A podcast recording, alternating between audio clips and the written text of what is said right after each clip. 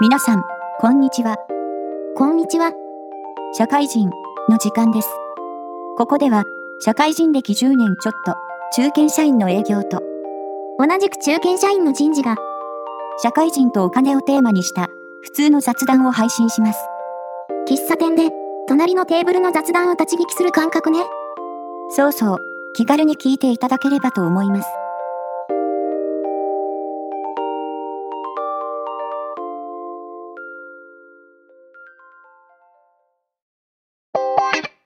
今回のテーマは、実はかなりアナログなことをやっています。住民税、その1です。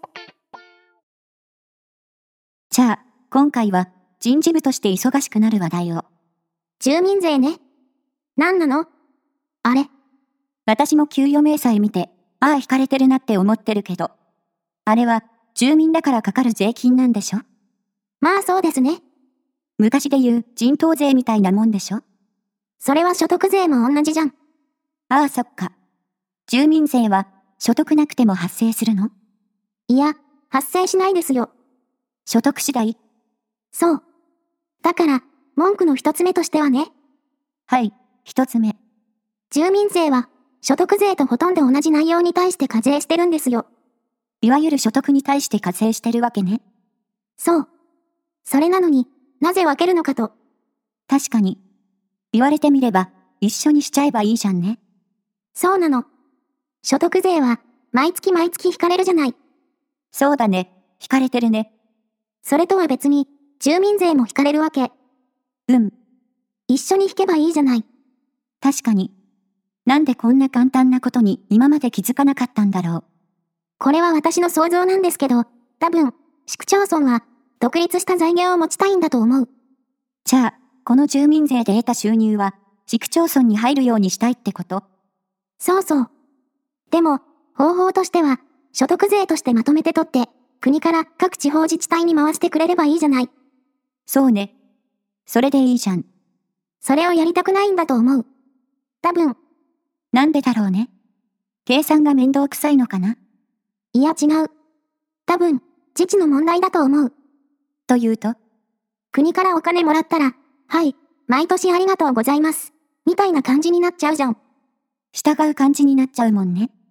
それが嫌なんじゃないかなと、私は思ってる。でも、結局、地方交付税交付金とかあるわけでしょああ、さすがですね。結局お金は配ってるわけじゃん。そうだね。だから、同じことじゃないって私は思うけど、そうだよね。父を得たいから、プライドとしてっていうのはなんとなくわかるけど、まあ私は、それが理由だと思ってるけどね。分けてる理由ね。だって、他に理由がわからないもの。ちなみに、住民税の税率って全員一緒なの所得がある程度いった人は、えっと、私が知る限りでは、住民税の税率は一律で10%くらいのはずです。じゃあ、どこに住んでたとしても極端に変わらないわけだ。前に、一度、ブログの記事を読んだことがあって、そこには、全国の住民税率の一覧が出てたんだけど、高くても、10. 点何パーセントとかだった。じゃあ、あんまり変わんないね。で、一番高かったのが夕張市だった。ああ、財政の問題ってことかな。多分なんかあるんだろうね。じゃあ逆に、財政が破綻しかかってる自治体でも、住民税が極端に2倍とかになるわけじゃないと。所得税の方は、累進課税制で、5%から45%まで変わるじゃない。でも、住民税は一律10%だよね。基本的に、うん、ただ、微妙に違いはあるみたい。確か、横浜市には、謎の上乗せがあったはず。ひどいな、観光か何かいや、環境か何かのための分が、プラスアルファで課税されてるみたい。へえ、それでも確か、数百円とかだったと思う。じゃあ、個人からしたら大した額じゃないね。これは私の勝手な目安なんだけど、うん、住民税より、所得税の方が引かれる額が多くなると、その人は結構稼いでる。ああ、そっか。稼いでいれば稼いでいるほど、所得税の税率は上がるから、それが住民税より高くなってる人は、私結構稼いでるなって自信を持っていいと思う。なるほどね。個人的な印象ですよ。でもさ、引かれてる税金の大きさで比べるっていうと、あれっぽくない何昔の説話で、黒人の奴隷が、自分が縛られてる鎖をお互いに見て、俺の鎖の方が光り輝いてるぞって自慢し始めるみたいな。そんな話があるのその、現代版じゃん。俺、住民税これだけ引かれてるぞ、みたいな。そうね。自慢にはならないね。よく考えたら自慢にはならないよね。いや、縛られてるじゃん。その分っていう。ほら、6月って、住民税の更新の月なんですよね。ああ、変わるんだね。なんか会社からもらうでしょああ、あれだよね。なんか、細長い紙をもらうわ。謎の紙。そうそう。あの紙って、どこも同じフォーマットなの違います。違うのか。会社によるのか。違う。自治体による。あ、そういうことね。え、じゃあ、あの紙って、自治体が、わざわざ会社に配ってるのそうですよ。めんどくせえ。だから言ったじゃない。面倒くさいって。じゃあ、様式が違う紙が、いっぱい会社に来るわけだ。そうですよ。うわぁ、無駄じゃない。そうでしょメールっていうか、Google スプレッドシートでいいじゃん。いやいや。お役所は、郵送で通知が原則ですから、そうなるのね。すごく面倒くさいんですよ。これくらいの時期、5月の中旬くらいから、会社の従業員が住んでいる、全自治体から、通知が送られてくるわけですよ。はあ、その中には、会社宛ての通知と、従業員本人宛ての通知があるわけ。会社宛ての通知には一覧が書いてある。うん、例えば、新宿区に住んでる人が、この人とこの人で、毎月いくら引いてください、みたいな一覧がある。そういうのがあるのね。それとは別に、従業員向けに配ってくださいねっていう、細長い紙が入ってる。全社員分入ってるんでしょ当然。まあ、厳密に言うと、全社員分じゃないんだけど、うん、その年の1月1日現在で会社に所属している人は、ほぼ全員分です。えっと、自治体が何を基準に会社に通知を送ってくるかっていうと、年末調整なんだよね。ああ、はいはい。年末調整が終わると、従業員の源泉徴収票を各自治体に送りつけるわけですよ。それも面倒くさいね。そう、面倒くさいですよ。で、それを見て各自治体は、ああ、この人はこの会社に所属してるのね、ってのがわかるんですよ。はあ、 1月1日現在で会社に所属してる人に対しては、会社から住民税を引いて納めてね。で、さっきみたいな方法で通知してくるわけ。だから、例えば4月に入社したとかって場合ね。うん。中途でそう、中途で。でも、そういう場合は、自治体はわからないじゃない。そうね、把握してないもんね。だから、そういう場合は、本人に納付書が直接届く。あ、そうなんだ。知らなかった。本人が、その納付書で自分で納付してもいいし、会社に持って行って、会社の給与から転引きしてくださいってこともできる。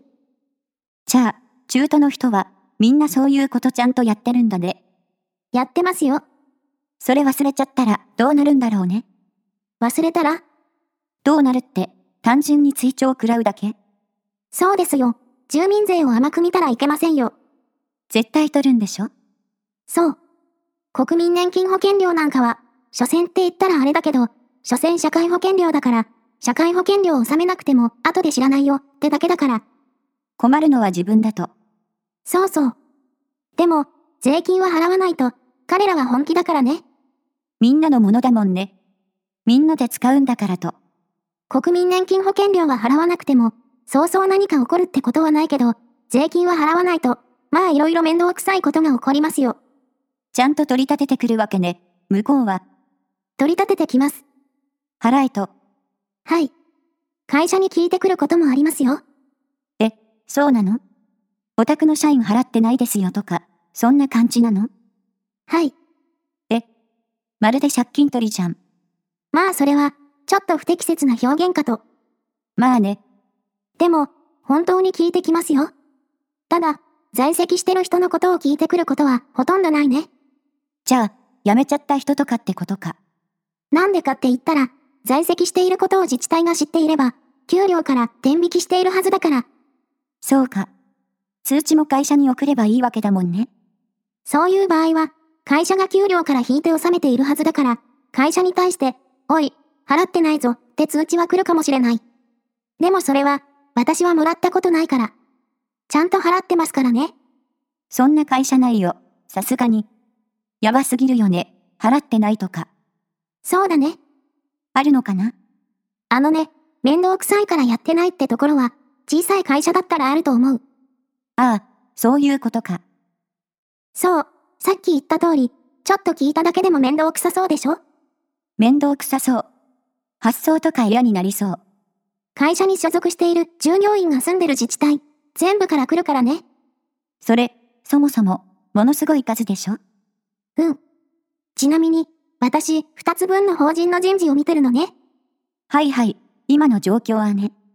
そうすると、例えば、片方の会社では、新宿区に二人住んでて、もう片方の会社では、新宿区に三人住んでるとすると、それぞれ、別に通知が来るよね。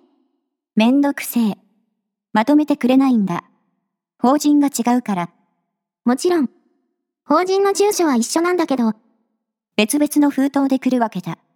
片方の会社は、確か、50くらいの自治体から通知が来る。で、もう片方の会社は30くらいから来る。重複もあるけど、合計だと80だね。まあほとんど重複してますよ。都内の会社だし、まあそうだよね。